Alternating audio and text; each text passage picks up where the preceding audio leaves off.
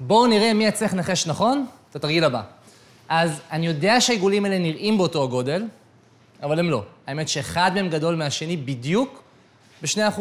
ומה שהייתי שמח שנעשה זה שפשוט תנסו לנחש איזה עיגול יותר גדול. רק בהצבעה.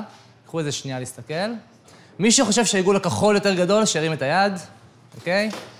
מי שחושב שהעיגול האדום דווקא יותר גדול, שירים את היד. אוקיי, אחלה, יש לנו משהו כמו 50 אחוז כחול, 50 אחוז אדום, פחות או יותר. עכשיו, לפני שאמרתי לכם משהו לגבי העיגולים האלה, מה היה האינסטינקט הטבעי שלכם? ש... באותו גודל. שהם אותו גודל, נכון? שהם זהים. זה פשוט מהסיבה שהם נראים זהים.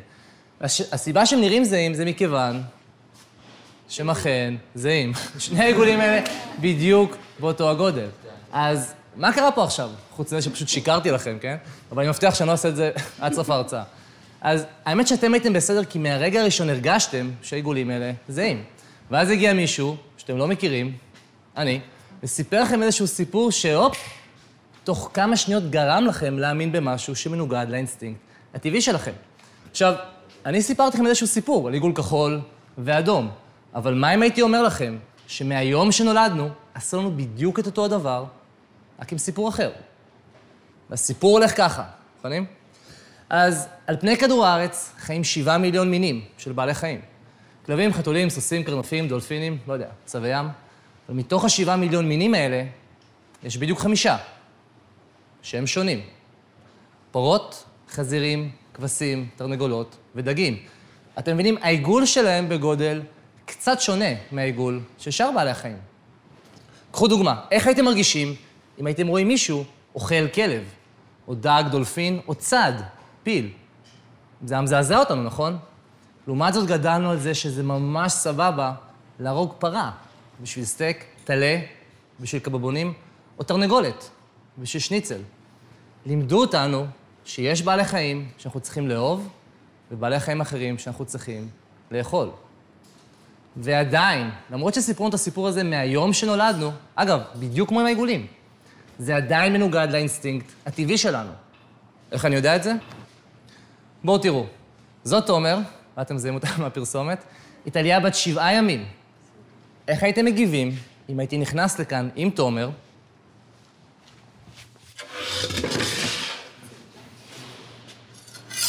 עם הסכין הזה. מניח אותו פה, על השולחן. מי היה מתנדב לקחת את הסכין ולשחוט את תומר? אף אחד, נכון? שנגיד שבסופו של דבר... מה השם, אחי? יאיר. יאיר, סליחה שאני מפריע לך. יאיר ניגש לכאן, מרים את הסכין, לוקח את תומר, ועומד לשחוט את תומר ממש כאן ועכשיו, מול העיניים שלכם. מה הייתם עושים? אני חושב שהייתם, לא יודע, מנסים לעצור אותו, נכון? עכשיו, דוגמה קצת שונה. יאיר, נכון? יאיר בא, לוקח את הסכין ואת תומר, אבל הוא יוצא מהחדר ושוחט את תומר פשוט מאחורי הקיר הגדול הזה, כך שאתם לא יכולים לשמוע את הצעקות או לראות את הכאב. האם פתאום עכשיו זה הופך להיות בסדר? אתם מבינים, כשאנחנו רואים פגיעה בתומר או בכל בעל חיים אחר מול העיניים שלנו, אז ברור לנו שזה משהו שהוא פסול. אז למה כשאנחנו לא רואים את זה, פתאום זה הופך להיות בסדר? ובדיוק בגלל כל הסתירות האלה, אנחנו חיים היום בעידן בלתי נתפס.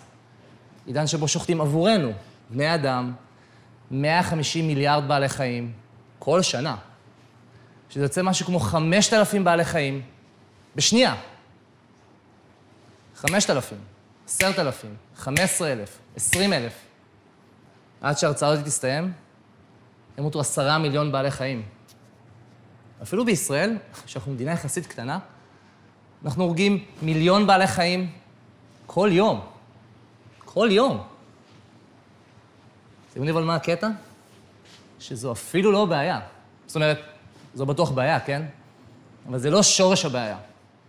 זה שורש הבעיה. זה הפלאפון שלי, אמיתי, תכירו.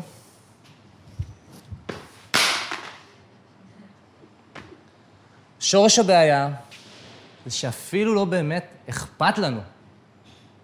אתם אולי לא שמתם לב לזה, אבל אתם עכשיו הבאתם, באמת, הסתכלתי עליכם, הבאתם יותר רגש ודאגה מזה שהפלאפון שלי, שזה חפץ דומם, נפל על הרצפה.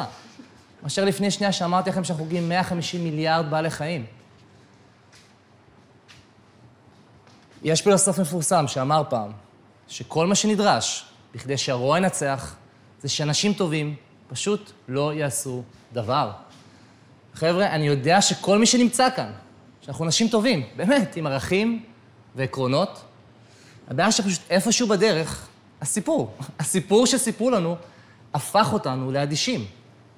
וככה זה נראה, תסתכלו. קריקטורות, נכון? כי אתם אף פעם לא תראו תמונות של בעלי חיים אמיתיים. זה תמיד קריקטורות של פרות שמחות, נכון? או של תרנגולות, שפשוט משתזפות בשמש, או של דגים, שפשוט מתחננים שידוגו אותם. אבל ברור לנו שזו לא אמת. זו אשליה, שנמצאת אך ורק בראש שלנו, ושיש לה רק מטרה אחת, וזה למקסם רווח. הבעיה, שזה תמיד מגיע על חשבונם של בעלי החיים. בואו ניקח לדוגמה את תעשיית החלב. אני רוצה שתכירו את נאלה. נאלה היא פרה אמיתית שגדלה ברפת, ברמת הגולן. הבעיה מתחילה כשאנחנו רוצים לקחת ולשתות את החלב שלה. עכשיו, לא יודע אם אתם יודעים את זה, אבל פרות לא פשוט נותנות חלב. הן צריכות להיכנס להיריון, ושבכלל יהיה להם חלב. אז כשנאלה תגיע לגיל שנה בערך, שנה, יקשרו אותה, בשביל שהיא לא תוכל לזוז. ואז יגיע רפתן ויחדיר זרע לתוך הגוף שלה. וככה נעלה נכנסת להיריון. תקופת ההיריון שלה תימשך, אתם יודעים כמה זמן? תשעה חודשים, בדיוק כמו אצל אימא שלנו. ואז בפעם הראשונה היא תהפוך להיות אימא. ורק לכמה שעות. כי מיד אחרי הלידה יגיע אחד מהעובדים ברפת, יחטוף את העגל שלה וישים אותו בתוך כלוב קטן, שהוא לא יוכל לזוז. האמת ש... שאחותי, הקטנה דניאל, היא נמצאת ממש ברגעים אלו בבית חולים, היא עומדת ללדת, ממש עם צירים והכול. ובדרך לפה חשבתי על זה, כאילו, מה היה קורה אם כמה דקות אחרי שהייתה יולדת, מישהו פשוט היה בא, לוקח לתינוק שלה, מול הפנים שלה. תעשיית החלב, אגב, אתם יודעים למה אנחנו עושים את זה? כי פשוט אנחנו לא רוצים שהעגל שנאלה ישתה את כל החלב של אימא שלו, כי אפשר לקחת את החלב הזה ופשוט למכור אותו לנו. עכשיו, אם התינוק של נאלה יהיה זכר, ישלחו אותו לתעשיית הבשר וישחטו אותו אחרי כמה חודשים. אם זו נקבה, יהפכו אותה למכונת חליבה, עד שבסופו של דבר היא לא תוכל לעמוד על הרגליים יותר. היא תקרוס. ורק אז ישלחו אותה, בדיוק כמו את אימא שלה, לבית המטבחיים. והם הפכו להיות ההמבורגרים שלנו.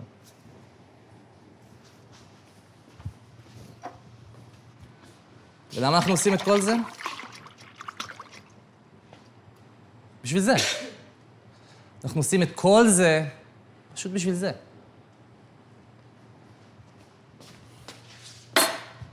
אבל מה אם אני אגיד לכם שזו רק תעשיית החלב או הבשר? שדווקא מוצרים שנראים לנו הכי תמימים, כמו ביצים, זו תעשייה שגורמת לסבל עצום לבעלי החיים. אבל כאילו, האמת שזה ממש הפתיע אותי, כי אני כל החיים שלי הייתי בטוח שתרנגולות פשוט מסתובבות בטבע, מטילות ביצים, אנחנו מגיעים, פשוט מרימים את הביצה מהרצפה ואוכלים אותה. אז כאילו, אז מה הבעיה, נכון? זו לדעתי התמונה הכי קשה שתראו היום. פשוט מהסיבה שהיא מסמלת חיים שלמים. התרנגולות האלה חיו את כל החיים שלהם בתוך הכלוב הזה. אז תחשבו על זה, כפות הרגליים שלהם לעולם לא ייגעו באדמה. הכנפיים שלהם לעולם לא ייפרסו, והעיניים שלהם לעולם לא יראו אור יום.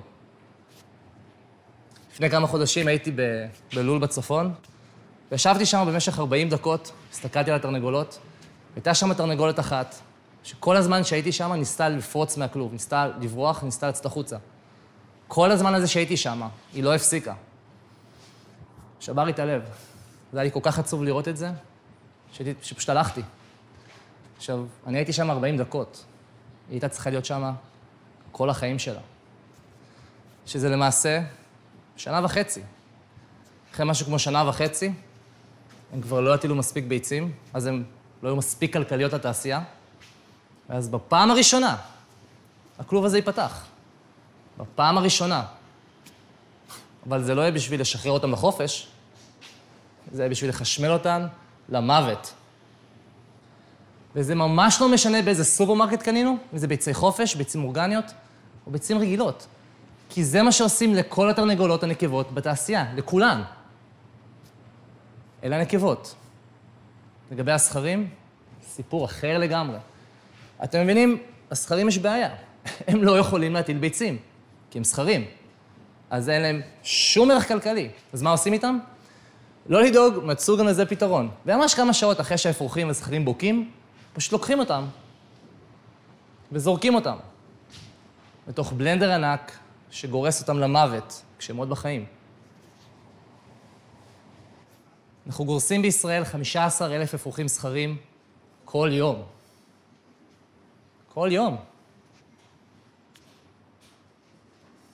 רק בשביל לחסוך כסף. זהו.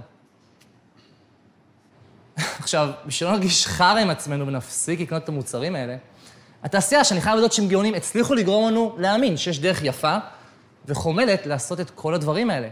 אז הם יספרו לנו סיפורים, כן? על ביצי חופש ועל פרות שנמצאות בטבע ואוכלות אוכל אורגני. ונכון שבסופו של דבר ישחטו את כולם, הם כולם ימותו. כל בעלי החיים בתעשיות האלה ימותו. אבל בצורה הומנית. איך הם יקראו לזה? שחיטה הומנית. אם יש משהו אחד שמחרפן אותי, זה המונח הזה. תחשבו על זה. שחיטה. שחיטה. זה הדבר הכי נורא שאפשר לעשות. אתם באמת חושבים שיש איזושהי דרך יפה וחומלת לקחת חיים ממישהו שרוצה לחיות?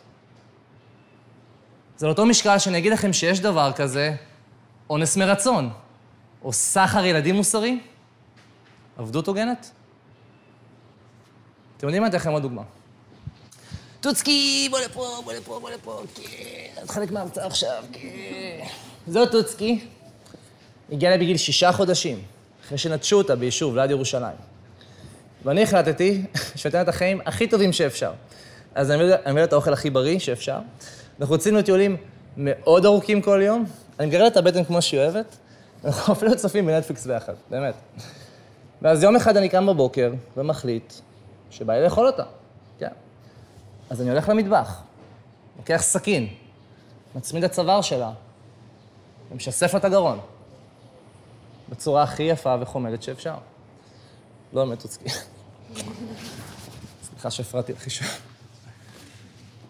שחיטה הומנית?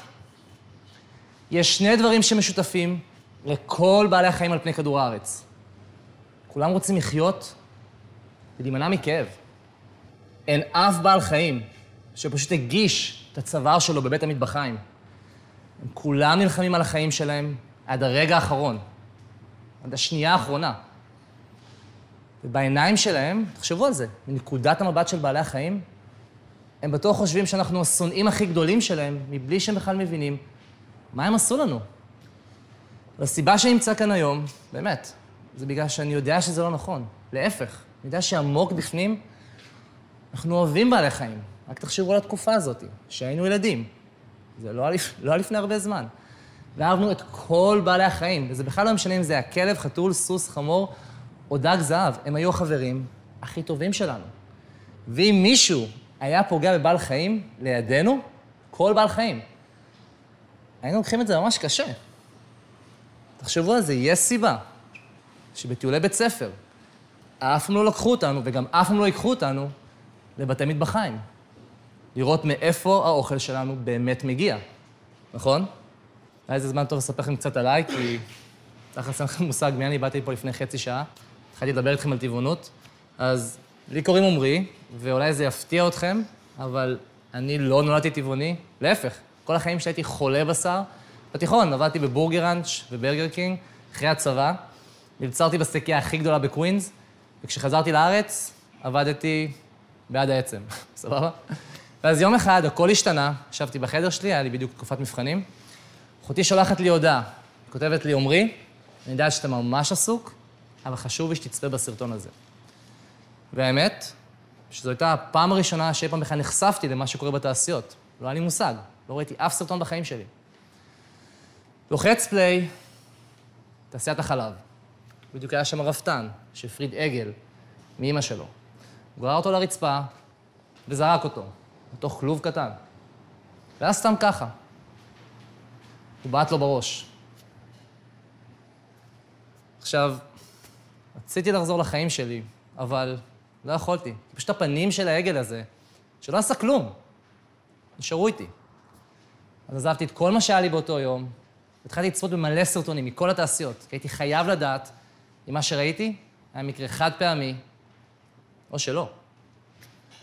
ומה שגיליתי זה שבכל התעשיות פוגעים בבעלי חיים, מתעללים בהם, ובסוף לוקחים את החיים שלהם בשביל האוכל שלי. ובשבילי זה היה רגע קשה מאוד, כי אני כל החיים שלי אהבתי בעלי חיים, גדלתי איתם. באותה תקופה אפילו התנדבתי בצער בעלי חיים בירושלים, הייתי מגיע כל שבוע, כל שישי, לארבע שעות. סתם, הייתי מוצא את הכלבים החוצה לטיול, פשוט שלא יהיו בכלוב לבד כל היום. ואז כשחזרתי הביתה, כולי מבסוט על עצמי שאני עוזר לבעלי חיים, פגעתי בבעלי חיים אחרים, עם המזלג, בסכין שלי. עכשיו אני אגיד לכם משהו שממש יפתיע אתכם, למרות כל מה שידעתי וכל מה שראיתי, לא רציתי לוותר על המוצרים האלה. לא רציתי להשתנות. אז התחלתי לחפש את האבלים. מכירים את האבלים? זה כל מיני סיבות ותירוצים שיצדיקו את מה שאכלתי. אנחנו עושים את זה הרבה בחיים שלנו ללא קשר. אבל גם ככה הורגים כל כך הרבה בעלי חיים. אז מה זה משנה אם אני גם אוכל? אבל אז גיליתי שכל בן אדם בממוצע, במהלך החיים שלו, אוכל משהו כמו 6,000 בעלי חיים. אבל ככה זה בטבע, לא? כמו אריות והנמרים, גם אנחנו, אנחנו ציידים, אנחנו טורפים. אם אני אראה זברה, אני אזנק עליה ואני... ואני מה? כאילו, מה אני אעשה לזברה? תסתכלו על הידיים שלי, הציפורניים שלי, השיניים שלי והגוף שלי. מה אני יכול לעשות לזה? אולי קצת לדגדג אותה, כן? חוץ מזה, תחשבו על זה. האריות חייבים לאכול בשר. אריה חייב לאכול את הזברה, אחרת הוא פחות או יותר ימות. הוא לא יכול לאכול מהצומח. אנחנו, כן. ואז הגיע הבל האחרון, שהוא באמת חשוב, אבל מה עם הבריאות שלי? זה אולי יפתיע אתכם, אבל באותה תקופה שיחקתי כדורסל בליגה א', ועם כמה שאהבתי בעלי חיים, עם התזונה הטבעונית הזאת, הייתה איך שפוגעת לי בבריאות, בכנות, לא הייתי עושה את זה. אני מצטער לאכזב פה אם יש פה טבעונים, אבל לא הייתי עושה את זה. ובמקום להשאיר את זה כאבל ולהמשיך עם החיים שלי, אשכרה הלכתי ובדקתי את זה. קראתי עשרות מחקרים ואיזה מאה כתבות ומאמרים, ומה שגיליתי היה מטורף. מסתבר שכמות המוצרים מהחי שגוף האדם צריך, הוא בדיוק אפס. להפך, אנחנו אפילו יכולים לשגשג מתזונה מהצומח. ואני לא מדבר איתכם על מחקרים קטנים, אני מדבר איתכם על המחקרים הכי גדולים והכי מקיפים שנעשו אי פעם. מחקר סין למשל, אחד המחקרים הגדולים בהיסטוריה, ארגון הדיאטנים האמריקאי, שיש שם למעלה מ-100 אלף תזונאים, קבע בצורה חד משמעית שתזונה מהצומח מתאימה לכל הגילאים ולכל השלבים, כולל נשים בהיריון וספורטאים. ובשבילי, האמת, שזו הייתה השורה התחתונה, כי מה שזה אומר, שאנחנו לא חייבים לאכול בעלי חיים בשביל להיות בריאים. ואם אני לא חייב לאכול בעלי חיים, אז זו בחירה. זו בחירה. ואני בוחר לא לעשות את זה. ובאמת באותו יום עברתי לטבעונות, אני טבעוני עד היום תשע שנים, ואני אגלה לכם סוד, אני עדיין בחיים. הכל בסדר, הכל בסדר. אבל אני בטוח שלכם בטח יש מלא שאלות, אז יאללה, בואו נרוץ על זה. אתם בטוח רוצים לדעת מאיפה לטבעונים יש חלבון, נכון? בלתי נמנע, זה בסדר. אז אתם זוכרים שהיינו ילדים, ואימא שלנו הייתה אומרת לנו שאם נאכל המון בשר, אז נהיה חזקים כמו שור? אז בואו אני אגלה לכם משהו. שור לא אוכל בשר, הוא מאה אחוז צמחי, ולא רק הוא, גם החיות היבשתיות הכי גדולות והכי חזקות, כולן צמחוניות.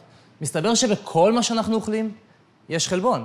פירות, ירקות, גנים, קטניות, אגוזים, שקדים, תחליפי בשר, בהכול. אתם כאילו אשכרה צריכים להרעיב את עצמכם בשביל שלא יהיה לכם מספיק חלבון.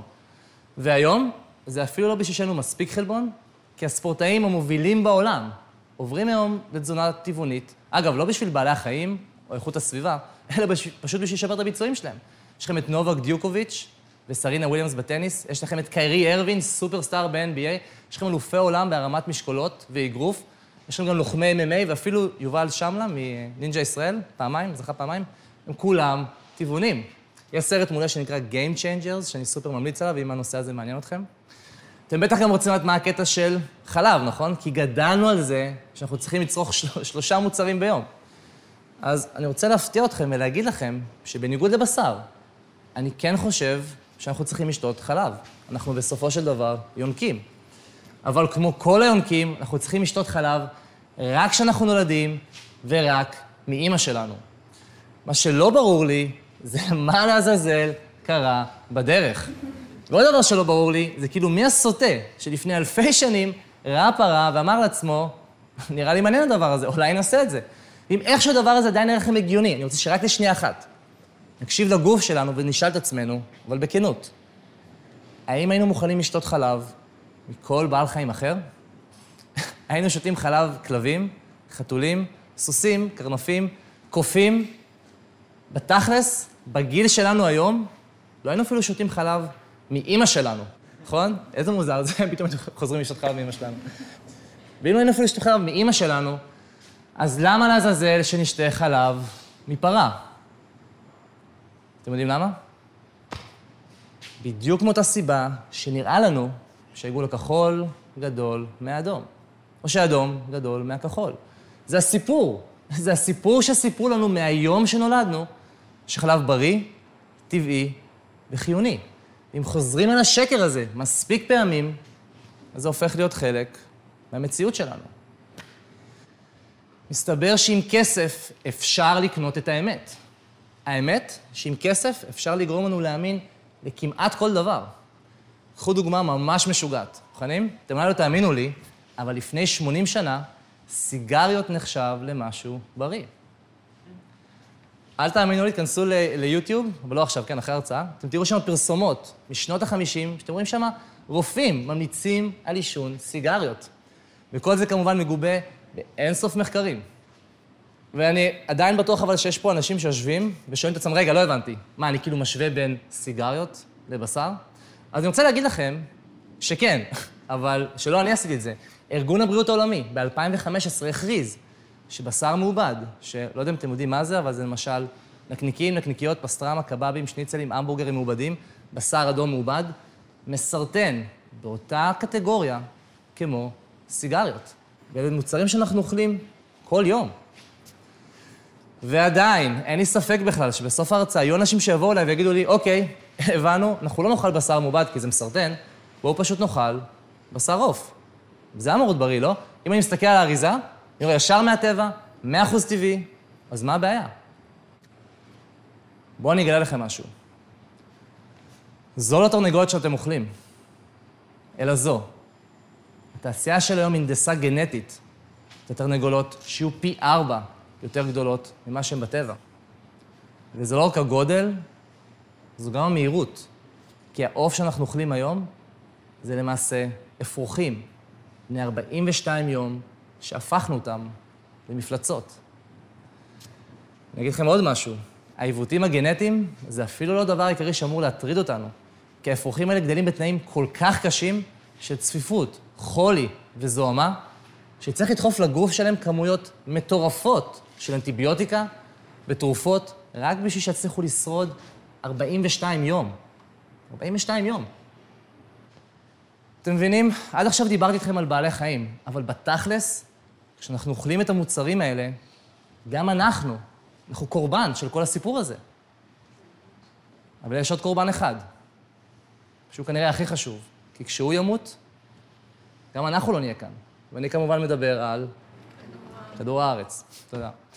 אז תרגישו חופשי להשתתף עכשיו. תרימו את היד אם אכפת לכם מכדור הארץ. גם אם לא אכפת לכם זה גם בסדר, בסדר? ותשאירו את היד למעלה אם אתם עדיין אוכלים בשר. אוקיי, אחלה. אז קודם כל תודה על הכנות, אני סופר מעריך את זה. תוכל להוריד את היד, בסדר? עכשיו תראו, למחזר עיתונים, להחליף נורות, לנקות חופים, זה אחלה, מדהים, תמשיכו לעשות את זה. אבל אחד הדברים הכי אקולוגיים שאתם יכולים לעשות, זה פשוט לא לאכול בשר. פשוט מהסיבה של לייצר קילו אחד של בשר. אחד.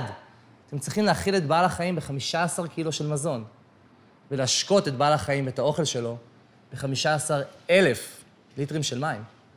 עכשיו, כשאנחנו מגדלים 150 מיליארד בעלי חיים כל שנה, תחשבו על זה, אתם כאילו צריכים שטחים מטורפים בשביל כל הסיפור הזה. ובאמת, שליש מכל השטח היבשתי על פני כדור הארץ הוא לא הולך ליערות, להרים או לשמורות טבע, הולך אך ורק לתעשיית המזון מהחי. למה אתם חושבים שיערות הגשם, כמו המזונס, הריאות הירוקות של כדור הארץ, נעלמים? בגלל הנייר במדפסת שלנו, המחברות, היומנים?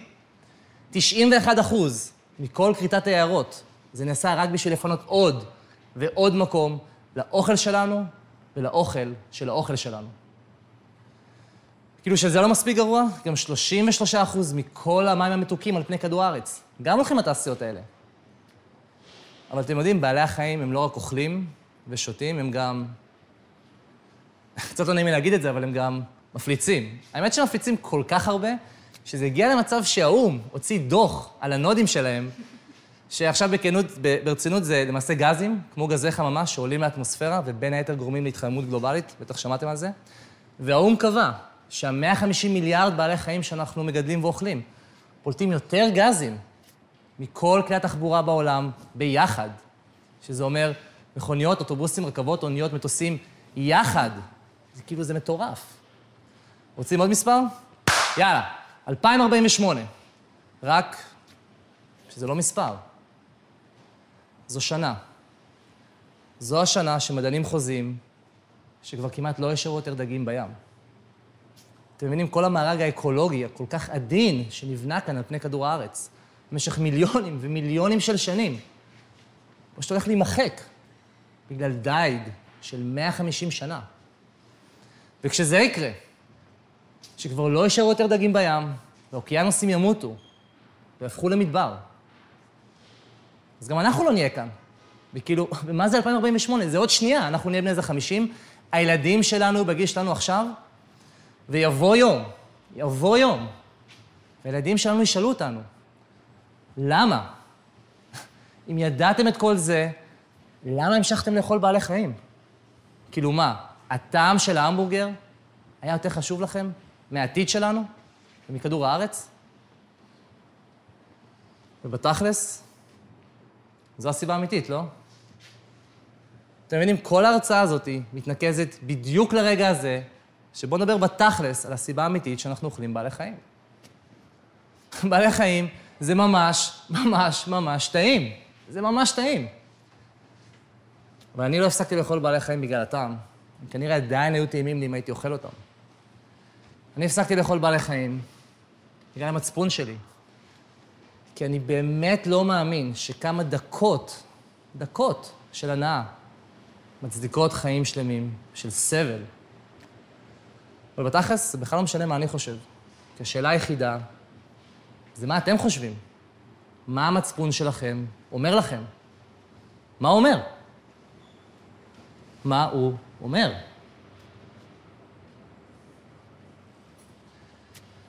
עכשיו, קצת אחרי שעברתי לטבעונות, הרבה אנשים היו באים אליי ומתחילים לשאול אותי, רגע, אז אתה, אתה טבעוני? אז כאילו, אז מה אתה אוכל? והאמת שאני עדיין אוכל את רוב הדברים שאכלתי פעם, פשוט אף פעם לא תייגתי אותם כטבעונים. ואני בטוח שזה דברים שגם אתם אוכלים כל יום, פירות, ירקות, אורז, מג'דרה, פסטה, קינוע, טחינה, חומוס, צ'יפ, סלט, פלאפל. יש לכם גם קישים, ממולאים, פשטידות, אה, מאפים טבעונים מעולים, יש לכם גם עוגות ועוגיות. ויש לכם גם תחליפים מדהימים לכל הדברים שאתם הכי אוהבים. יש לכם המבורגרים טבעונים, פיצות טבעוניות, קבבים, שניצלים, נקניקיות טבעוניות, יש לכם גבינות טבעוניות, יותר קשות או יותר רכות, ויש לכם לא פחות מ-50, 50 סוגים שונים של חלב מהצומח. חלב סויה, חלב שקדים, חלב אורז, חלב שיבולת שער, חלב קוקוס, חלב אגוזים. אני בטוח שמתוך כל הסוגים האלה תמצאו לפחות סוג אחד שתאהבו. ויכול להיות שפעם, לפני, נגיד, תשע שנים, כשאני עברתי לטבעונות, היה קצת קשה, האמת שהיה לי מאוד קשה, אבל זה היה פעם. אבל היום, יש לכם כאילו שפע מטורף של אופציות טבעוניות. אתם אולי לא יודעים את זה, אבל אתם חיים במדינה הכי טבעונית בעולם. בשנים האחרונות למעלה ממיליון אנשים הפסיקו לאכול בעלי חיים. אז לאן שלא תלכו, יהיה לכם מלא אופציות ותפריטים טבעונים משוגעים. אנחנו לא חיים היום בעידן האבן. היום אני פשוט נכנס לכל סופרמרקט עם הג'ינס שלי והאשראי שלי, ואני פשוט מצביע על המוצר שאני רוצה, אם זה חלב סויה למשל, שלא פוגע בבעלי חיים, או חלב פרה, שכן פוגע בבעלי חיים. ודרך אגב, בדרך כלל זה ממש על אותו מדף, כל מה שאני צריך לעשות זה ככה, במקום ככה. ואם אני במסעדה, אני פשוט מצביע על המנה שאני רוצה, ואם אני בבית, אני פשוט לוחץ באפליקציה על המנה שאני רוצה, וזהו, והאוכל מגיע אליי. זה מעולם לא היה יותר פשוט להיות טבעוני. להיות טבעוני היום זה קל. מה שלא קל, ואפילו קשה, זה לעשות את הצעד הראשון. כי זה מצריך מאיתנו לעשות שינוי. וכמו כל שינוי שאנחנו רוצים לעשות, זה קשה, זה באסה. אבל יש לי חדשות טובות. לשנות הרגלים זה לא עכשיו מה שלוקח שנים, זה לוקח בסך הכל שלושה שבועות. זהו. ואז זה נהיה הרגל החדש שלכם, וזה נהיה סופר קל. ובדיוק בשביל זה, יש פרויקט מדהים שאולי שמעתם עליו, נקרא אתגר 22, שילווה אתכם בשלושה שבועות האלה עם תפריטים תזונאיים ומומחים שיענו לכם על כל שאלה שיש לכם. זה לא עולה כסף, אתם אפילו צריכים לצאת מהבית. כל מה שאתם צריכים לעשות זה לכתוב בגוגל אתגר 22, וזהו. צאו לדרך. לא רואים הישרדות? לא. ואם יש פה אנשים שעדיין קצת חוששים, הם מתלבטים, אני רוצה להרגיע אתכם, כי אני לגמרי מבין אתכם, כי הייתי בדיוק בנעליים ובסנדלים שלכם. אז אני רוצה שרגע נעשה תרגיל, נעצום את העיניים ונדמיין רגע שאנחנו מנסים טבעונות, וכל מה שחששנו ממנו, הכל קורה. אני היחיד שיוצא מעיניים, כן? אז ניסינו לפני שבוע טבעונות, ופתאום אנחנו קמים יום אחד, אחרי שבוע, אנחנו עייפים, אנחנו חלשים, אנחנו אנמים, המשפחה משום מה החליטה לנתק איתנו קשר, הבן או בת זוג נפרדים מאיתנו, אנחנו מסתכלים במראה, פתאום רואים כל מיני שערות מוזרות שצומחות לנו כל הגוף, אנחנו מסתובבים ברחוב, גלמודים, לבד, בלי חברים, מתים מרעב, כי לא אכלנו כבר שבוע, אנחנו מתים מרעב. זה לא יקרה, כן? נשבע לכם שזה לא יקרה. אבל נגיד שזה קורה, נגיד שכל זה קורה. אז פשוט לכו ודפקו שווארמה. אמיתי, פשוט לכו ודפקו שווארמה. לא באתי לכאן היום בשביל להחתים אתכם על חוזים, שכל מי שמנסה טבעונות עכשיו צריך להיות טבעוני עד סוף החיים שלו. שלו. זה לא העניין. העניין הוא, לא יודע, זה כאילו, למה אפילו לא לנסות? זה חשוב. למה לא לנסות? כשהייתי קטן, אימא שלי אמרה לי משפט שאני מאוד אוהב, שמלווה אותי עד היום, שאומר, כולנו רוצים שהעולם ישתנה, באמת, אבל מי מאיתנו מוכן לשנות את עצמו בשביל שזה יקרה? אני אשאיר אתכם עם נקודה אחרונה למחשבה. תראו, רק לפני 200 שנה הביאו אנשים שחורים באוניות מאפריקה לאמריקה, שיהיו עבדים, רק בגלל שהצבע העור שלהם היה קצת שונה. ודרך אגב, אנשים לא יודעים את זה, אבל העבידו אותם למוות, כי היה יותר זול להביא עבדים חדשים מאשר קצת לשפר להם את התנאים. ורק לפני מאה שנה, מאה שנה, לנשים לא היו זכויות. הם לא יכלו אפילו להצביע, כי הם נחשבו לרכוש של הבעלים שלהם. והיום שאנחנו נמצאים כאן, כל כך קל לנו לזהות את חוסר הצדק שהיה פעם. אבל השאלה האמיתית, זה לא מה אנחנו חושבים היום על עוולות שהיו פעם בעבר. השאלה האמיתית היא מה אנחנו חושבים היום על עוולות שמתרחשות היום, ממש כאן ועכשיו. למעשים שלנו יש השלכות על חיים של יצורים אחרים. באיזה עולם אנחנו רוצים לחיות? בעולם שבו ממשיכים לפגוע ולשעבד בעלי חיים, או בעולם שבו הם חופשיים? האם שההרצאה הזאת תסתיים ממש עכשיו? פשוט נמשיך עם החיים שלנו כאילו שכלום לא קרה? או שנפתח את העיניים ונוכל לראות ששני העיגולים האלה בדיוק באותו הגודל. זה בידיים שלכם. תודה רבה.